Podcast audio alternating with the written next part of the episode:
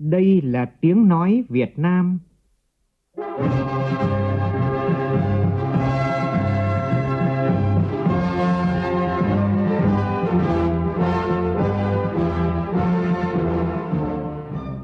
là tiếng nói Việt Nam, phát thanh từ Hà Nội, thủ đô nước Cộng hòa xã hội chủ nghĩa Việt Nam.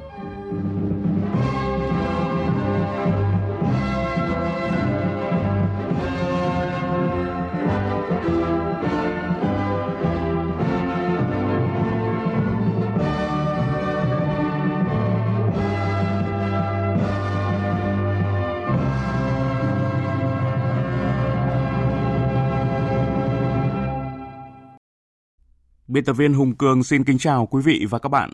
Mời quý vị và các bạn nghe chương trình Thời sự sáng của Đài Tiếng Nói Việt Nam. Hôm nay thứ Tư ngày 30 tháng 3 năm 2022, tức ngày 28 tháng 2 của năm nhâm dần. Chương trình có những nội dung chính sau đây.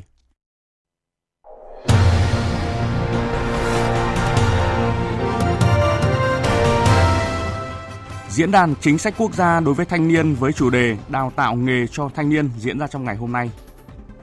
Bộ Tài chính, Ủy ban Chứng khoán Nhà nước khẳng định sẽ cung cấp đầy đủ thông tin trong phạm vi chức năng thẩm quyền liên quan vụ việc Chủ tịch Hội đồng Quản trị Tập đoàn FLC Trịnh Văn Quyết bị khởi tố. 524 doanh nghiệp hàng Việt Nam được trao chứng nhận chất lượng cao, khẳng định nâng chất lượng hàng Việt. Trong phần tin thế giới, tại vòng đàm phán diễn ra tại Istanbul với Nga, Ukraine đề xuất một hệ thống đảm bảo an ninh mới. Australia và New Zealand quan ngại khi Solomon và Trung Quốc sắp ký thỏa thuận an ninh cho phép Trung Quốc đưa quân đến quần đảo này.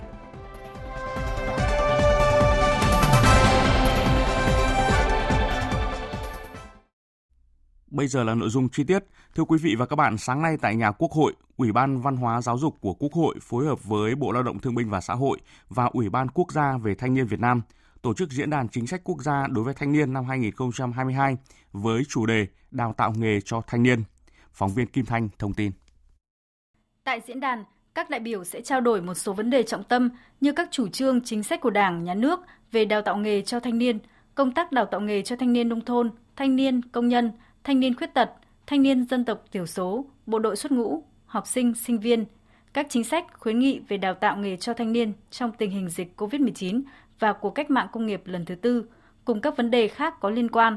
Diễn đàn cũng là cơ hội để thanh niên chia sẻ nguyện vọng, kiến nghị với các cơ quan nhà nước về công tác đào tạo nghề cho thanh niên, từ đó giúp cơ quan chức năng nắm bắt và giải quyết các vấn đề liên quan, góp phần nâng cao nhận thức của thanh niên và toàn xã hội về chính sách đào tạo nghề. Theo báo cáo của Bộ Lao động Thương binh và Xã hội, giai đoạn 2016-2020, tỷ lệ học sinh sinh viên là thanh niên được tham gia đào tạo nghề tăng lên, nhất là trình độ trung cấp và cao đẳng. Tỷ lệ có việc làm của thanh niên sau đào tạo luôn đạt trung bình trên 85% trong nhiều năm, một số ngành nghề đạt 100%. Thực tế cho thấy, mặc dù quy mô đào tạo tăng nhưng chưa tương xứng với nhóm dân số trong độ tuổi thanh niên, tỷ lệ thanh niên có kỹ năng nghề vẫn thấp hơn so với tỷ lệ bình quân chung của cả nước. Cũng trong hôm nay tại Hà Nội sẽ diễn ra phiên thứ nhất Đại hội Doanh nhân Việt Nam trẻ lần thứ 7, nhiệm kỳ 2022 đến năm 2025. Tham dự đại hội sẽ có 800 doanh nhân trẻ tiêu biểu đại diện cho hơn 11.000 doanh nhân hội viên trên cả nước. Tin của phóng viên Phương Thoa. Đại hội sẽ đánh giá phong trào của các doanh nhân trẻ trong phát triển kinh tế, hoạt động cộng đồng và hoạt động của Hội Doanh nhân trẻ Việt Nam nhiệm kỳ 2018-2021 bàn phương hướng nhiệm vụ trong nhiệm kỳ 2022-2025 và bầu ra Ban chấp hành Hội Doanh nhân trẻ Việt Nam khóa 7. Ông Trần Anh Vương, Phó Chủ tịch Hội Doanh nhân trẻ Việt Nam cho biết. Thì ngoài những cái mục tiêu mà nó cũng giống như là cái nhiệm kỳ trước làm, thì trong cái nhiệm kỳ tới này thì tôi muốn nhấn mạnh đấy là cái sự hội nhập quốc tế sẽ có một cái đề án riêng để làm sao là cái hội doanh nhân trẻ của chúng ta bây giờ sẽ có những cái câu lạc bộ để huy động các cái doanh nhân trẻ Việt Nam ở nước ngoài để tham gia vào cái hội này. Hội Doanh nhân trẻ Việt Nam đã phát triển tại 63 tỉnh thành phố, hai ngành kinh tế với 11.000 hội viên. Các doanh nghiệp của hội viên đang tạo việc làm cho 3 triệu người lao động với tổng doanh thu hàng năm đạt trên 30 tỷ đô la Mỹ. Trong khuôn khổ đại hội, tối nay, Hội Doanh nhân trẻ Việt Nam tổ chức lễ trao giải thưởng Sao vàng đất Việt năm 2021, tôn vinh top 10, top 100 và 200 thương hiệu tiêu biểu Việt Nam. Trước đó tối qua tại thành phố Hồ Chí Minh, Hội doanh nghiệp hàng Việt Nam chất lượng cao đã trao chứng nhận hàng Việt Nam chất lượng cao cho người tiêu dùng bình chọn cho 524 doanh nghiệp, đồng thời cam kết tiếp tục cùng doanh nghiệp nâng cao chất lượng hàng Việt theo chuẩn mới. Tin của phóng viên Minh Hạnh thường trú tại thành phố Hồ Chí Minh đã có 30.000 lượt bầu chọn cho 2.830 doanh nghiệp, trong đó có 689 doanh nghiệp đạt đủ tỷ lệ phiếu bầu. Hội và các ngành chức năng của địa phương đã xác minh, đối chiếu, đánh giá việc tuân thủ pháp luật kinh doanh của doanh nghiệp để chọn ra 524 doanh nghiệp chính thức đạt nhãn hiệu chứng nhận hàng Việt Nam chất lượng cao 2022 do người tiêu dùng bình chọn. Cùng với bình chọn cho chứng nhận hàng Việt Nam chất lượng cao, cuộc khảo sát người tiêu dùng còn rút ra nhiều xu hướng tiêu dùng mới, làm cơ sở cho doanh nghiệp tham khảo để điều chỉnh sản xuất kinh doanh cho phù hợp với tình hình hiện nay. Bà Vũ Kim Hạnh, Chủ tịch Hội Doanh nghiệp hàng Việt Nam chất lượng cao cho biết, ở năm thứ 26 này, chương trình hàng Việt Nam chất lượng cao cần đáp ứng ở mức cao hơn. Người tiêu dùng cũng đã có những cái yêu cầu mới khắc khe hơn trong một cái bối cảnh à, hàng hóa của Việt Nam chúng ta càng ở trên thị trường là hàng nhập đồng thời là à, chúng ta cũng phải đặt ra cái yêu cầu để chất lượng của sản phẩm Việt Nam là nó đáp ứng được cái hội nhập với lại thế giới. Thưa quý vị và các bạn, Tổng cục Thống kê vừa công bố số liệu thống kê kinh tế xã hội quý 1 của năm 2022. Trong đó, tổng sản phẩm trong nước GDP quý 1 năm nay ước tính tăng 5,03%, cao hơn GDP cùng kỳ của năm 2020 và 2021. Lạm phát cơ bản tăng 0,81%, sản xuất công nghiệp tăng 6,4%, xuất siêu tương đương 809 triệu đô la Mỹ. Ngành du lịch phục hồi tốt khi khách quốc tế tăng gần 90% và cả nước có 34.600 doanh nghiệp thành lập mới. Những con số thống kê cho thấy tín hiệu khởi sắc à, từ nhiều ngành nghề, lĩnh vực. Tuy nhiên, à, theo các chuyên gia, áp lực lạm phát vẫn cao, rủi ro cho nền kinh tế vẫn hiện hữu, cần điều chỉnh hành chính chính sách thiết thực hơn nữa và đặc biệt là cần sự nỗ lực của mọi thành phần kinh tế. Về nội dung này, phóng viên Thu Trang phỏng vấn chuyên gia kinh tế Nguyễn Bích Lâm, nguyên Tổng cục trưởng Tổng cục Thống kê. Thưa ông, từ số liệu thống kê tình hình ờ, kinh tế xã hội quý 1, bản thân ông quan tâm tới dòng thông tin nào nhất? Thứ nhất là GDP tăng 5,03%, cao hơn so với quý 1 2020 và 2021, chứng tỏ kinh tế của chúng ta đã dần dần phục hồi. Đặc biệt là sản xuất công nghiệp và sản xuất nông nghiệp rất khá. Và đây vẫn là hai cái lĩnh vực quyết định cái tăng trưởng. Đặc trưng thứ hai tôi thấy khá ấn tượng, đó là đầu tư thực hiện tăng khá. Vốn đầu tư nhà nước và ngoài nhà nước tăng đều trên 9% cả. Phản ánh rõ kinh tế vĩ mô ổn định. Vốn đầu tư FDI tuy rằng kêu gọi vốn đăng ký là thấp nhưng mà cái giải ngân đã đạt được 4,42 tỷ và cao nhất trong 5 năm vừa qua khẳng định sự tin tưởng của các nhà đầu tư nước ngoài với nền kinh tế của chúng ta. Thứ ba đó là thương mại quốc tế phát triển tốt, nó thể hiện qua xuất nhập khẩu và xuất siêu 809 triệu. Thứ tư, ấn tượng đó là về lao động việc làm. Thu nhập bình quân người lao động cũng đã tăng 1 triệu so với quý trước. Vâng, cũng chính từ cái bảng số liệu này thì ông lại có lo ngại vấn đề nào mà sẽ ảnh hưởng tới nền kinh tế ở trong một vài quý tới.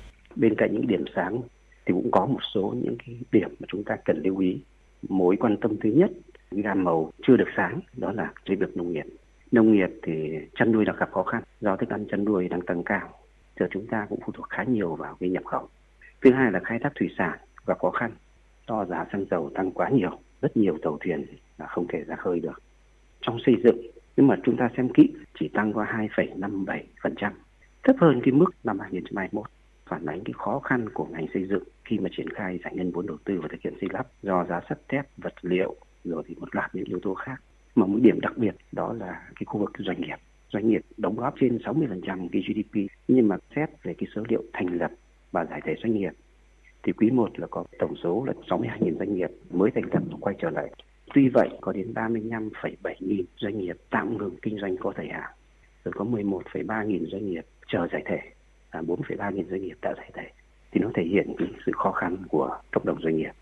Trên cơ sở đó thì ờ, thời gian tới thì ông khuyến nghị ờ, chính sách như thế nào để cho triển vọng phục hồi kinh tế thì sẽ nhanh hơn?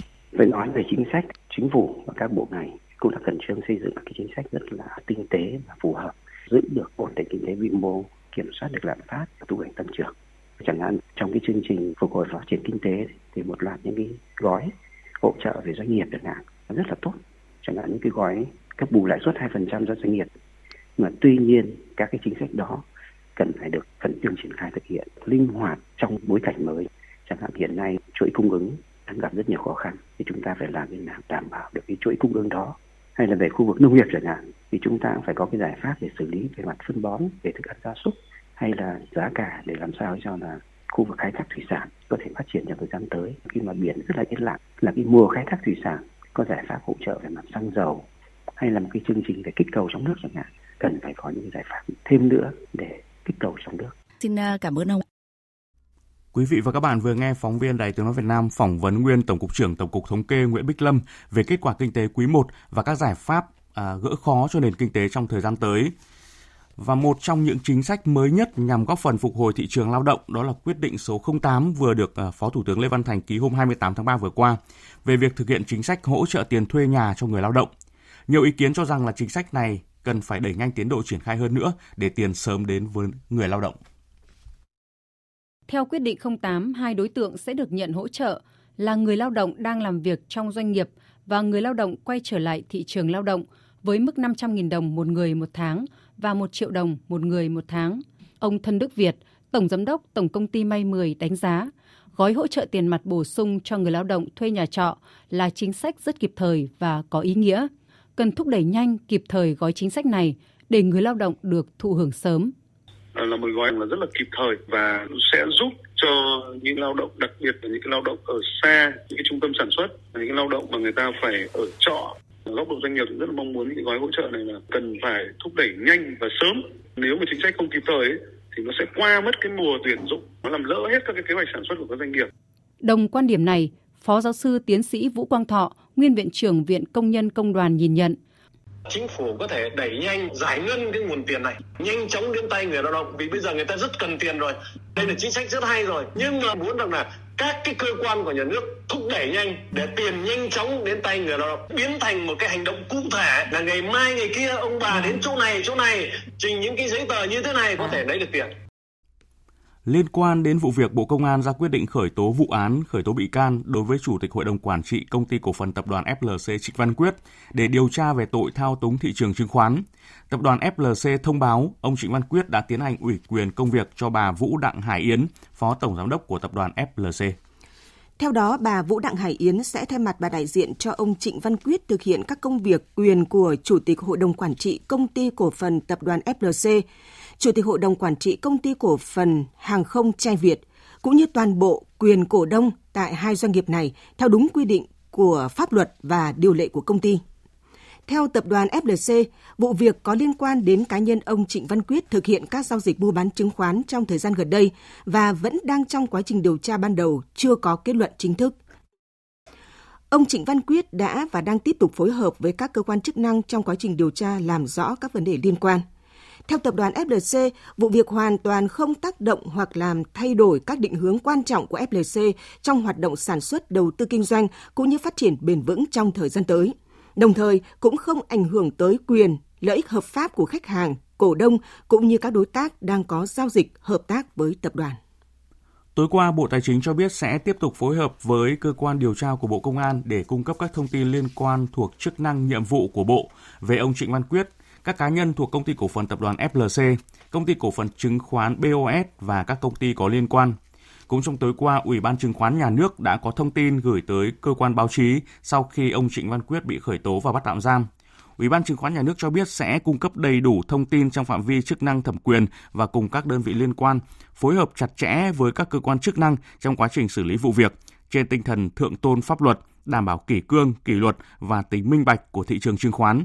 Ủy ban Chứng khoán Nhà nước khuyến nghị các nhà đầu tư bình tĩnh, phân tích nhìn nhận đầy đủ các yếu tố vĩ mô và hoạt động thực tế của các doanh nghiệp để cẩn trọng trong các quyết định đầu tư.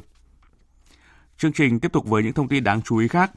Về thông tin Ủy ban Mặt trận Tổ quốc Việt Nam tỉnh An Giang, đơn vị được Ban chỉ đạo phòng chống dịch COVID-19 của tỉnh giao quản lý tiền quỹ hỗ trợ phòng chống dịch bệnh COVID-19 của tỉnh, đã đem số tiền quỹ chưa chi gửi ngân hàng thương mại.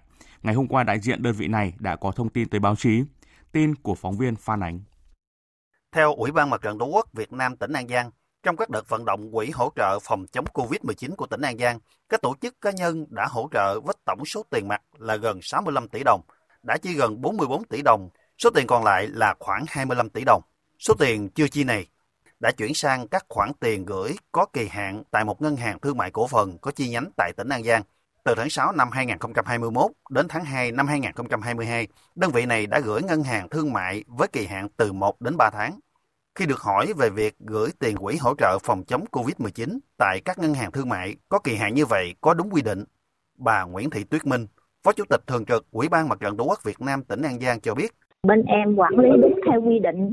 Khi cái tiền của quỹ vận động ủng hộ là mà anh chưa có kế hoạch chi đó, anh được gửi kho bạc và các cái ngân hàng thương mại thì anh có thể là gửi kỳ hạn một tháng hoặc hai tháng để phát sinh lãi và với lại một phần là mình giảm cái rủi ro gửi vô ngân hàng để bảo quản cái tiền đó.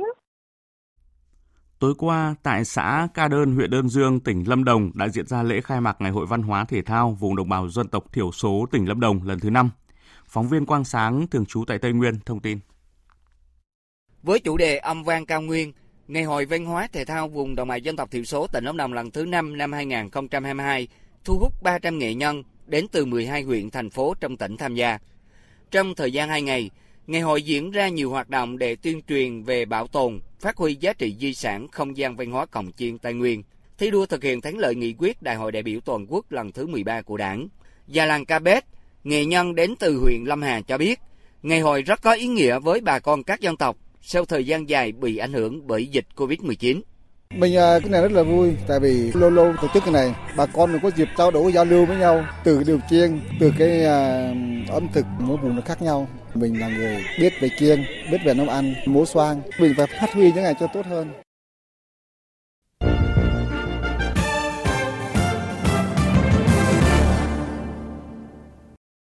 Chuyển sang phần tin thế giới, trong khuôn khổ vòng đàm phán diễn ra tại Istanbul với Nga, phía Ukraine đã đề xuất một hệ thống đảm bảo an ninh mới. Hiệp ước do Ukraine đề xuất bao gồm cơ chế trung lập của quốc gia. Phóng viên Anh Tú thường trú tại Liên bang Nga thông tin.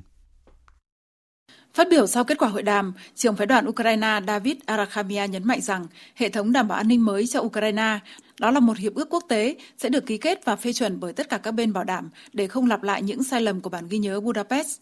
Ông chỉ rõ rằng các thành viên thường trực của Hội đồng Bảo an Liên Hợp Quốc, bao gồm Nga, cũng như Thổ Nhĩ Kỳ, Đức, Israel, Ba Lan và Canada, có thể trở thành những người đảm bảo cho hệ thống mới. Đồng thời, trưởng phái đoàn Ukraine lưu ý rằng hệ thống đảm bảo an ninh mới sẽ không hoạt động ở Crimea cũng như một phần lãnh thổ của Donbass. Về phần mình, trưởng phái đoàn Nga Vladimir Medensky xác nhận đã nhận được đề xuất bằng văn bản của Ukraine, khẳng định mong muốn của Kiev về cơ chế trung lập và phi hạt nhân. Ông Medinsky nêu rõ, Ukraine từ chối tham gia các liên minh quân sự, triển khai các căn cứ quân sự nước ngoài, lực lượng gìn giữ hòa bình, tiến hành các cuộc tập trận quân sự trên lãnh thổ Ukraine mà không có sự đồng ý của các quốc gia bảo lãnh, trong đó có Nga. Ngày hôm qua, Nga cũng tuyên bố sẽ giảm mạnh quy mô các hoạt động quân sự xung quanh thủ đô Kiev và thành phố Chernihiv ở phía bắc Ukraine. Đây là dấu hiệu rõ ràng nhất về tiến bộ tiến tới một thỏa thuận hòa bình. Tuyên bố được Thứ trưởng Quốc phòng Nga Alexander Fomin đưa ra sau cuộc đàm phán giữa hai phái đoàn Nga-Ukraine tại Istanbul. Trong một động thái phối hợp, bốn nước thuộc Liên minh châu Âu gồm có Bỉ, Hà Lan, Séc và Ireland đã ban hành lệnh trục xuất thêm 43 nhân viên đại sứ quán Nga vì cáo buộc làm gián điệp, nâng tổng số nhà ngoại giao Nga bị trục xuất tại các nước lên 116 người. Các quốc gia trong Liên minh châu Âu như Cộng hòa Séc, Bỉ, Hà Lan và Ireland ngày 29 tháng 3 đã ra thông báo trục xuất hàng chục nhà ngoại giao Nga là thể hiện sự phối hợp trong việc áp đặt các lệnh trừng phạt đối với Nga trong bối cảnh căng thẳng vẫn diễn ra ở Ukraine. Sau khi có thông tin cho thấy quần đảo Solomon và Trung Quốc sắp ký thỏa thuận an ninh cho phép Trung Quốc đưa quân đến quần đảo này, Australia và New Zealand đã bày tỏ sự quan ngại. Phóng viên Việt Nga theo dõi khu vực châu Đại Dương thông tin. Trong bài phát biểu trước Quốc hội quần đảo Solomon, Thủ tướng Solomon Manese Sogavare cho biết ông không muốn bị bắt buộc phải lựa chọn bên giữa các nước lớn Thủ tướng Sogavare khẳng định không có ý định tham gia vào bất kỳ cuộc cạnh tranh giành quyền lực địa chính trị nào và nhấn mạnh Solomon đang đa dạng hóa quan hệ với các đối tác và điều này không có gì là sai trái và việc Trung Quốc xây dựng căn cứ quân sự tại nước này không tạo thêm căng thẳng trong khu vực. Thủ tướng Sogavare nhấn mạnh thỏa thuận đã được hoàn thành và đã sẵn sàng để ký. Đồng thời, Thủ tướng Sogavare cũng tiết lộ Solomon đã từng yêu cầu Australia xây dựng căn cứ hải quân tại nước này. Tuy nhiên, Australia đã từ chối vì cho rằng việc làm này không phù hợp với thỏa thuận quốc phòng mà Australia đang có với Papua New Guinea. Trước thái độ cứng rắn của chính quyền quần đảo Solomon, truyền thông Australia cho biết Thủ tướng Australia Scott Morrison đã điện đàm với Thủ tướng New Zealand Jacinda Ardern. Đồng thời, Australia đang thuyết phục Papua New Guinea và Fiji phản đối thỏa thuận an ninh mà Solomon đang chuẩn bị ký với Trung Quốc. Australia bày tỏ quan ngại về thỏa thuận này vì cho rằng nó có thể gây ra mất ổn định khu vực. Theo hãng tin Reuters, Tập đoàn đường sắt Nigeria đã phải tạm thời đình chỉ các dịch vụ trên tuyến đường sắt Abuja sau vụ tấn công tàu chở khách khiến 7 người thiệt mạng và một số người khác bị mất tích đêm 28 tháng 3 vừa qua. Chưa có nhóm nào đứng ra nhận thực hiện vụ tấn công. Song chính phủ Nigeria cho rằng thủ phạm của các vụ việc như vậy thường là các băng nhóm hoạt động ngoài vòng pháp luật, vốn thường xuyên tiến hành các vụ cướp bóc, bắt cóc. Tướng Lucky Irabo, một chỉ huy thuộc lực lượng quân đội Nigeria, khẳng định. Đây là hành động tấn công hèn hạ. Bất kỳ ai đứng sau vụ việc này đều sẽ bị trừng trị đích đáng. Những kẻ đó chắc chắn sẽ bị đưa ra ánh sáng và phải trả giá cho hành động của mình.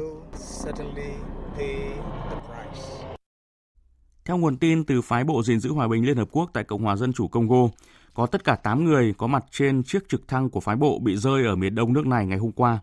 Những người gặp nạn khi tham gia sứ mệnh của MONUSCO gồm có 6 thành viên phi hành đoàn thuộc quân đội Pakistan và hai quân nhân khác, một từ Nga và một từ Serbia.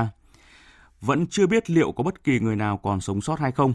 Quân đội Congo tố phiến quân M23 đã bắn rơi chiếc trực thăng, trong khi người phát ngôn nhóm vũ trang này một mực phủ nhận cáo buộc. Tiếp theo chương trình Thời sự sáng nay sẽ là một số tin thể thao.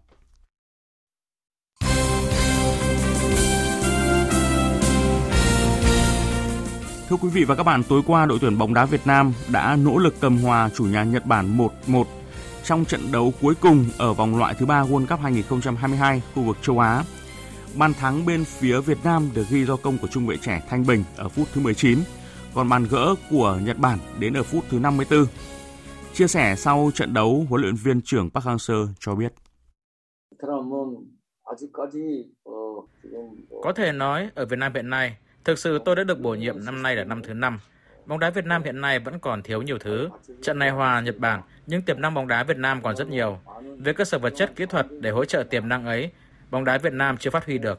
Tôi hy vọng tương lai cơ sở vật chất được đầu tư nhiều hơn để bóng đá Việt Nam tiếp tục phát triển. Hòa Việt Nam nhưng Nhật Bản là đội bóng hàng đầu châu Á. Về mọi thứ cơ sở vật chất, hỗ trợ bóng đá ở Nhật Bản hoàn thiện. Không vì trận đấu này mà có thể đánh giá thấp Nhật Bản. Họ vẫn là nền bóng đá hàng đầu châu Á cũng trong tối qua, đội U23 Việt Nam có trận đấu tiếp theo với U23 Uzbekistan ở giải giao hữu quốc tế Dubai Cup 2022. Chơi ngang ngửa với đối thủ nhưng kết quả cuối cùng thì U23 Việt Nam vẫn phải nhận thất bại 0-1 và đứng vị trí thứ 8 chung cuộc trong tổng số 10 đội tham dự. Với thành tích như vậy, đội rời giải với hai thất bại, một trận hòa, thủng lưới hai lần và không ghi được bàn thắng nào. Tiếp theo sẽ là kết quả một số trận đấu bóng đá quốc tế diễn ra đêm qua. Tại vòng loại World Cup 2022, các tiểu vương quốc Ả Rập Thống Nhất UAE đêm qua đã gây bất ngờ khi giành chiến thắng 1-0 trước Hàn Quốc để đứng thứ ba bảng A vòng loại khu vực châu Á. Kết quả này giúp UAE có cơ hội khi được đấu trận quyết đấu với Australia để tranh vé dự World Cup. Kết quả các trận đấu còn lại tại lượt trận cuối cùng ở vòng loại thứ ba khu vực châu Á, Iran thắng Liban 2-0 để đứng đầu bảng A, Ả Rập Xê Út thắng Australia 1-0 để đứng đầu bảng B. Oman đánh bại đội tuyển Trung Quốc 2-0. Ở các khu vực khác, Ba Lan đã tận dụng lợi thế sân nhà để đánh bại Thụy Điển 2-0 ở trận chung kết play-off, qua đó giành vé dự World Cup 2022 ở trận đấu diễn ra sáng nay. Cùng thời điểm, Ronaldo cùng với đồng đội đã đánh bại Bắc Macedonia 2-0 ở trận chung kết nhánh C, cũng đoạt vé World Cup 2022. Trong khi đó, Ai Cập đã để thua Senegal 1-3 ở loạt sút luân lưu 11 m qua đó mất tấm vé dự vòng chung kết World Cup 2022 vào tay đối thủ. Ở loạt sút luân lưu, Mohamed Salah cùng hai đồng đội đá hỏng 11 mét. Dự báo thời tiết Mời quý vị và các bạn nghe bản tin dự báo thời tiết ngày và đêm hôm nay 30 tháng 3 của Trung tâm Dự báo Khí tượng Thủy văn Trung ương. Phía Tây Bắc Bộ có mưa vài nơi, sáng sớm có sương mù và sương mù nhẹ rải rác. Riêng khu vực Tây Bắc có mưa rào và rông vài nơi, gió nhẹ, sáng và đêm trời lạnh, nhiệt độ từ 18 đến 26 độ. Phía Đông Bắc Bộ, sáng và đêm có mưa nhỏ mưa phùn và sương mù rải rác, gió đông cấp 2, cấp 3, sáng và đêm trời lạnh, nhiệt độ từ 19 đến 25 độ. Khu vực từ Thanh Hóa đến Thừa Thiên Huế có mưa vài nơi, sáng sớm có sương mù và sương mù nhẹ rải rác, trưa chiều trời nắng, gió nhẹ, sáng và đêm trời lạnh, nhiệt độ từ 20 đến 26 độ. Khu vực từ Đà Nẵng đến Bình Thuận có mưa rào và rông vài nơi, từ chiều và đêm có mưa rào và rải rác có rông, cục bộ có mưa vừa mưa to, gió đông bắc cấp 2, cấp 3, nhiệt độ từ 22 đến 31 độ. Tây Nguyên có mưa rào và rông vài nơi, từ chiều và đêm có mưa rào và rải rác, có rông, cục bộ có mưa vừa mưa to, gió nhẹ, nhiệt độ từ 20 đến 33 độ. Khu vực Hà Nội, sáng và đêm có mưa nhỏ mưa phùn và sương mù rải rác, gió đông cấp 2, cấp 3, sáng và đêm trời lạnh, nhiệt độ từ 20 đến 25 độ. Bản tin dự báo thời tiết biển ngày và đêm hôm nay – Bắc và Nam Vịnh Bắc Bộ, khu vực Nam Biển Đông, khu vực quần đảo Trường Sa thuộc tỉnh Khánh Hòa có mưa vài nơi, sáng sớm có sương mù và sương mù nhẹ rải rác. Tầm nhìn xa trên 10 km, giảm xuống dưới 1 km trong sương mù. Gió Đông Bắc đến Đông cấp 3, cấp 4. Vùng biển từ Quảng Trị đến Quảng Ngãi, khu vực Bắc Biển Đông, khu vực quần đảo Hoàng Sa thuộc thành phố Đà Nẵng. Ngày mai có mưa rào rải rác và có nơi có rông, tầm nhìn xa trên 10 km, giảm xuống 4 đến 10 km trong mưa, gió đông bắc đến đông cấp 4, cấp 5. Vùng biển từ Bình Định đến Ninh Thuận, vùng biển từ Bình Thuận đến Cà Mau có mưa rào và rông rải rác, tầm nhìn xa trên 10 km, giảm xuống 4 đến 10 km trong mưa, gió đông bắc cấp 4, cấp 5. Vùng biển từ Cà Mau đến Kiên Giang và Vịnh Thái Lan có mưa rào và rông vài nơi, tầm nhìn xa trên 10 km, gió nhẹ. Khu vực giữa Biển Đông có mưa rào và rải rác có rông, tầm nhìn xa từ 4 đến 10 km, gió đông đến đông nam cấp 5. Vừa rồi là những thông tin dự báo thời tiết trong ngày hôm nay. Trước khi kết thúc chương trình, chúng tôi tóm lược một số tin chính vừa phát.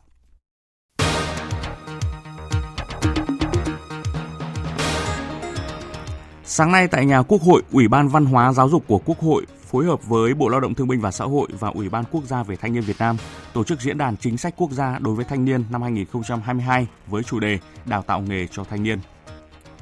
Tối qua tại thành phố Hồ Chí Minh, Hội Doanh nghiệp hàng Việt Nam chất lượng cao đã trao chứng nhận hàng Việt Nam chất lượng cao do người tiêu dùng bình chọn cho 524 doanh nghiệp, đồng thời cam kết tiếp tục cùng doanh nghiệp nâng cao chất lượng hàng Việt theo chuẩn mới. Bộ Tài chính, Ủy ban Chứng khoán Nhà nước khẳng định sẽ cung cấp đầy đủ thông tin trong phạm vi chức năng thẩm quyền liên quan vụ việc Chủ tịch Hội đồng Quản trị Tập đoàn FLC Trịnh Văn Quyết bị khởi tố. Liên quan đến vụ việc, Tập đoàn FLC ra thông báo ông Trịnh Văn Quyết đã tiến hành ủy quyền công việc cho bà Vũ Đặng Hải Yến, Phó Tổng Giám đốc của tập đoàn FLC. Tại vòng đàm phán diễn ra tại Istanbul với Nga, Ukraine đề xuất một hệ thống đảm bảo an ninh mới. Trong khi đó, Nga tuyên bố sẽ giảm mạnh quy mô các hoạt động quân sự xung quanh thủ đô Kiev và thành phố Chernihiv ở phía bắc Ukraine. Đây là dấu hiệu rõ ràng nhất về tiến bộ tiến tới một thỏa thuận hòa bình.